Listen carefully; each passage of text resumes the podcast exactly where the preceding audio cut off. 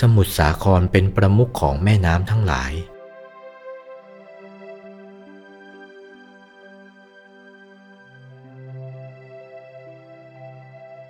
นาทีนังสาคโรมุขัง สมุทรสาครเป็นประมุขของแม่น้ำทั้งหลาย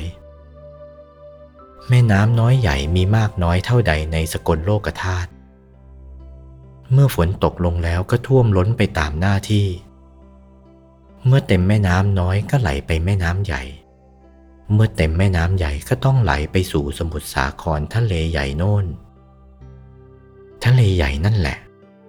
เป็นประมุขของแม่น้ำทั้งหลาย แม่น้ำทั้งหลายย่อมไหลไปรวมอยู่ที่นั่น เมื่อรู้จักสมุทรสาครดังนี้แล้วล่ะก็ สัตว์ทั้งโลกจะเป็นหญิงก็ดี ชายก็ดีในกามมาพบนี้ รวมอยู่ในกามทั้งนั้น การบังคับปนปี้ทั้งหญิงทั้งชาย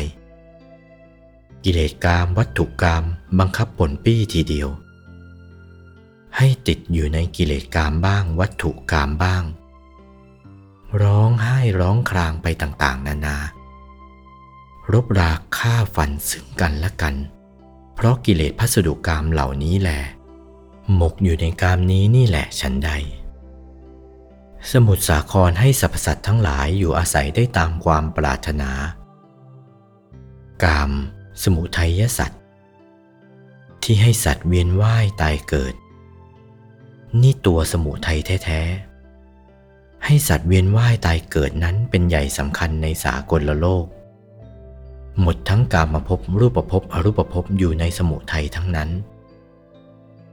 ข้ามพ้นสมุทัยไปไม่ได้ สมุทัยเป็นคู่กับพระนิพพาน ถ้าพ้นสมุทัยก็ไปนิพพาน เหมือนแม่น้ำทั้งหลาย ถ้าตกลงมาแล้วจะไปไหนไม่ได้ ต้องไปขังอยู่ในท่ามกลางมหาสมุทรนั่น ติดมหาสมุทรนั่นแหละ ไม่ไปไหน สัตว์โลกเกิดมาแล้วไปไหนไม่ได้ ติดอยู่ในสมุทัยสัตว์นั้น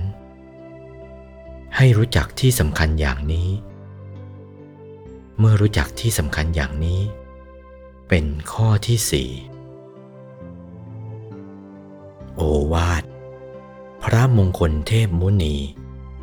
หลวงปู่วัดปากน้ำภาษีเจริญ จากพระธรรมเทศนาเรื่อง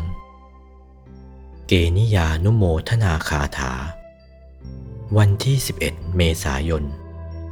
พุทธศักราช 2497